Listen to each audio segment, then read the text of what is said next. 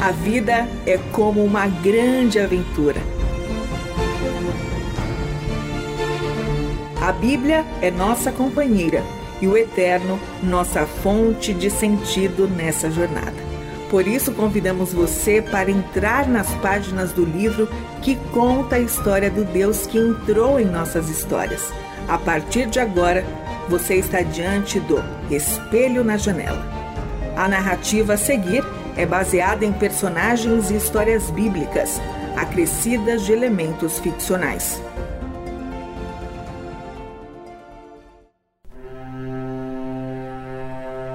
Certamente, fatos marcantes e pessoas notáveis, na maioria das vezes, não são reconhecidos de imediato. É o tempo que revelará o devido peso e a glória que tem. A princípio, a vida dele poderia parecer pequena diante da grande Filipos onde nascera, uma cidade importante da Macedônia, pois foi neste lugar que por volta do ano 42 a.C. aconteceu o conflito em que Marco Antônio e Otaviano venceram Brutus e Cássius, os assassinos de Júlio César. Pouco tempo depois, Otávio, futuro Augusto, venceu Marco Antônio e Cleópatra. E assim, os veteranos dessas batalhas instalaram-se em Filipos, e a cidade acabou ganhando status de colônia romana. Nesse palco de célebres conflitos foi que este menino nasceu, como um cidadão romano. E na vida adulta, se tornaria um mantenedor da ordem vigente, um carcereiro da prisão de Filipos, um homem a serviço do Império Romano. Contudo, o que facilmente ignoramos é que, mais decisiva do que toda a influência do passado sobre as nossas vidas, Certamente são as constantes escolhas do presente que darão forma à história que contaremos aos outros no futuro. E a desse homem, para muitos em todos os séculos e regiões, seria uma história mais instigante e encorajadora do que todas as outras travadas com espadas e armas que marcaram a região onde ele viveu. Porém, é importante ressaltar que, por mais que eu anseie lhe contar essa história o quanto antes, ainda não posso. Não sem falar da amizade que mudou a vida desse carcereiro e que tem contribuído para mudar tantas outras ao longo do tempo. Esse amigo, conhecido e estimado por muitos, e temido e detido por outros, é Paulo, o apóstolo de Cristo homem que no primeiro século da era cristã estava percorrendo inúmeras regiões para levar a melhor notícia que se tem notícia desde que o mundo é mundo. Essas idas e vindas de Paulo para levar as boas novas da salvação de Cristo com seus companheiros ficaram conhecidas como as viagens missionárias. E foi na segunda delas que Paulo e o carcereiro de Filipos se conheceram. Nada nesse primeiro encontro poderia sugerir qualquer tipo de amizade. Normalmente não são com chicotadas e açoites que proeminentes amizades começam. Todavia, mesmo em meio a situações caóticas, conturbadas e aparentemente difíceis demais de suportar, ainda assim o Eterno está presente, ainda que os nossos sentimentos sugiram o contrário. Tantas vezes no caos, se desenham as linhas e os traços da nossa vida. Para nós parecem rasuras que apagaríamos na primeira oportunidade, odores que evitaríamos a todo custo. Para o Eterno, segue sendo um convite à confiança, uma oportunidade de descobrir a constante bondade do Pai, mesmo na dureza da vida. Descansar na presença dele é o que elevará a nossa vida para além do comum que dará ao atual contornos eternos. E Paulo precisou confiar que estava sendo chamado a falar de Jesus para um macedônio e assim sair da Ásia, atravessar o estreito de Bósforo e alcançar o continente europeu. E ele prontamente obedeceu. Depois de passar por várias localidades, lá estava, Paulo, Silas e Lucas em Filipos, por onde permaneceriam por vários dias. Como Paulo tinha sido criado no judaísmo, era costume em cada lugar que visitava buscar a sinagoga da região. Agora, Paulo usava a oportunidade para apresentar Cristo a cada comunidade. Porém, em Filipos, na Macedônia, que é colônia romana e a principal cidade daquele distrito, não havia sinagogas. Foi então que perceberam que não podiam se deter ali na cidade, mas ir em direção ao rio, pois normalmente em locais assim se encontra uma variedade de pessoas que estão de passagem. E no sábado fizeram isso. Caminharam em direção à beira do rio, onde esperavam encontrar um lugar de oração. Quando chegaram lá, se depararam com algumas mulheres. Eles não hesitaram em sentar-se com elas e, de forma intencional, conversar e falar sobre Jesus. Durante algumas horas, eles explicaram para todas que estavam ali quem foi Jesus de Nazaré, o Filho de Deus, e responderam às perguntas que surgiram sobre como Cristo, sendo homem, poderia perdoar pecados. Entre as mulheres que ouviram as explicações estava Lídia, uma comerciante de tecidos. Lídia não apenas aceitou de coração aberto o Filho de Deus, como depois de se batizar juntamente com os de sua casa, também fez questão de abrir as portas do seu lar para acolher estes missionários. Ela sentiu-se honrada em ter em sua casa pessoas que proclamavam a mensagem da salvação, o anúncio de que era possível, através do sacrifício do Messias, estar para sempre em paz com Deus.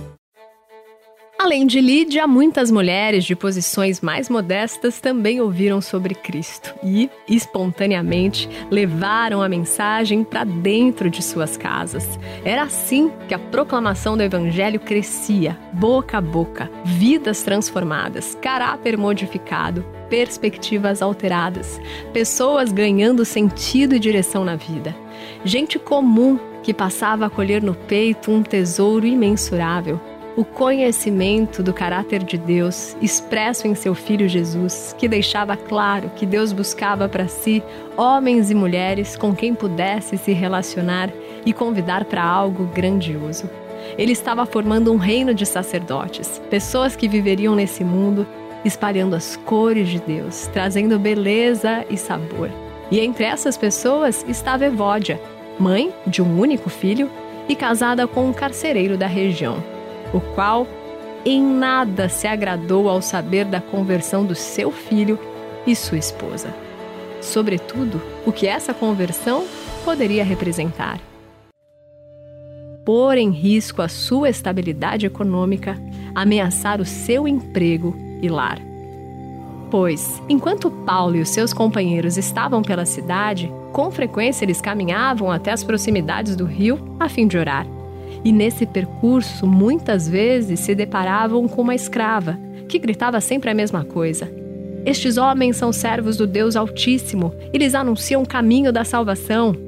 Paulo ficava profundamente incomodado.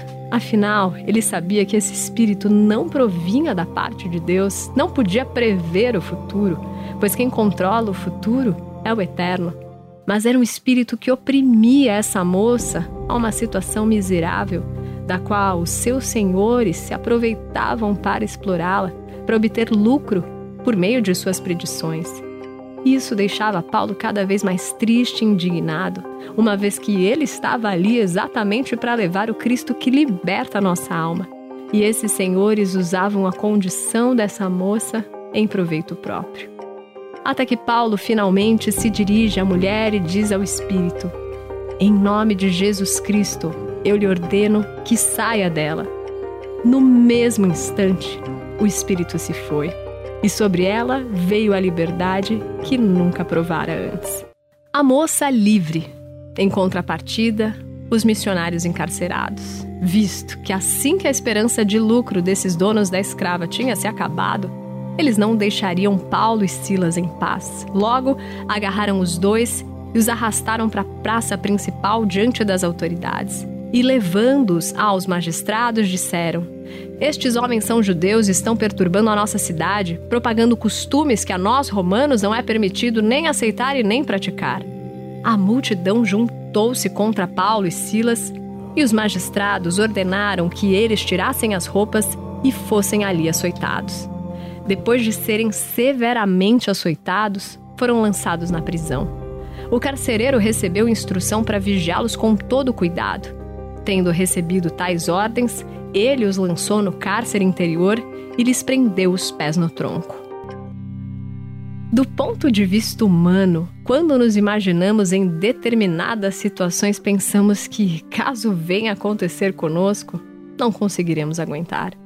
No entanto, temos o mesmo espírito que esteve com Estevão no dia em que ele foi apedrejado.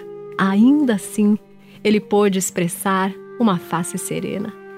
Ele levantou seus olhos para o céu e viu a glória do Eterno, e Jesus de pé à direita de Deus, e pôde dizer: Senhor Jesus, recebe o meu espírito. E caindo de joelhos, bradou: Senhor, não os consideres culpado deste pecado. E dizendo isso, adormeceu.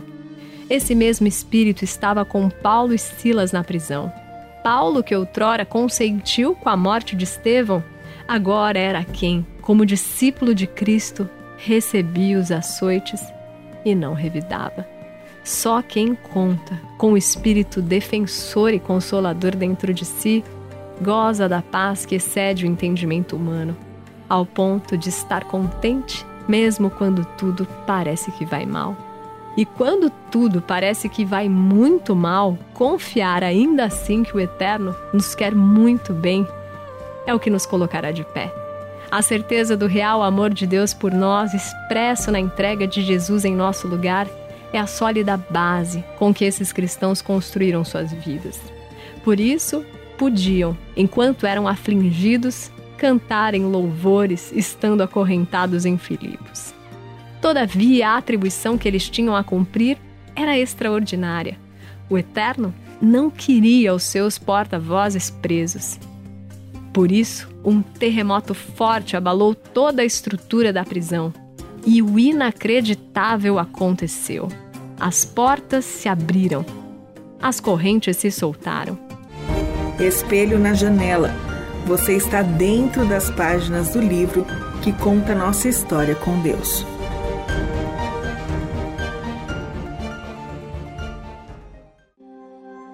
Como isso seria possível? Pensou aflito o carcereiro. Assim como acontece quando imaginamos que a nossa vida chegou ao fim, muitas recordações nos vêm à mente. E nessa hora o carcereiro se lembrou das recentes e intensas conversas que teve com sua esposa Evódia. Não houve uma única vez em que ele a escutou com seriedade, que ele a tenha deixado explicar a razão de sua fé. Ele sempre a repreendia de forma veemente por ter dado ouvidos à mensagem de Jesus. Nunca perdi a chance de satirizar, dizendo: Como uma pessoa sã poderia considerar que um Deus morra, que um carpinteiro de Nazaré possa ressuscitar? Para ele era inconcebível que Deus fosse pobre e depois morto da forma mais indigna em uma cruz. E muitas vezes ameaçou o filho e a esposa a abandonarem a fé. Do contrário, ele os abandonaria. Para um carcereiro romano, ser casado com alguém que segue a Jesus poderia comprometer a sua posição e inverter a situação. Quem acorrenta se tornar acorrentado. Foi então que, com tudo isso em mente, o carcereiro logo puxou a espada que tinha na cintura e ergueu para se matar. Pensou que ou ele faria isso, ou logo alguém faria. Ele tinha como certo que os seus superiores acabariam com sua vida por ter deixado os presos escaparem e, tomado pelo desespero, prestes a cometer o ato, ouviu uma voz que dizia: Não faça isso! Estamos todos aqui! Ninguém foi embora! Com os olhos cerrados e com a espada na eminência de lhe atravessar, o carcereiro abriu os olhos e ouviu Paulo lhe chamar. Desse modo, o carcereiro correu em direção a ele, se ajoelhou e disse: O que preciso fazer para ser salvo? Paulo e Silas o olharam com grande compaixão e disseram: Creia no Senhor Jesus, e você e sua família serão salvos. No mesmo instante, o carcereiro teve vontade de chorar e de correr para abraçar o filho e se desculpar com sua esposa. Mas nem foi preciso. Paulo e Silas o acompanharam até sua casa, a fim de dar a todos a chance de ouvirem sobre quem é Jesus.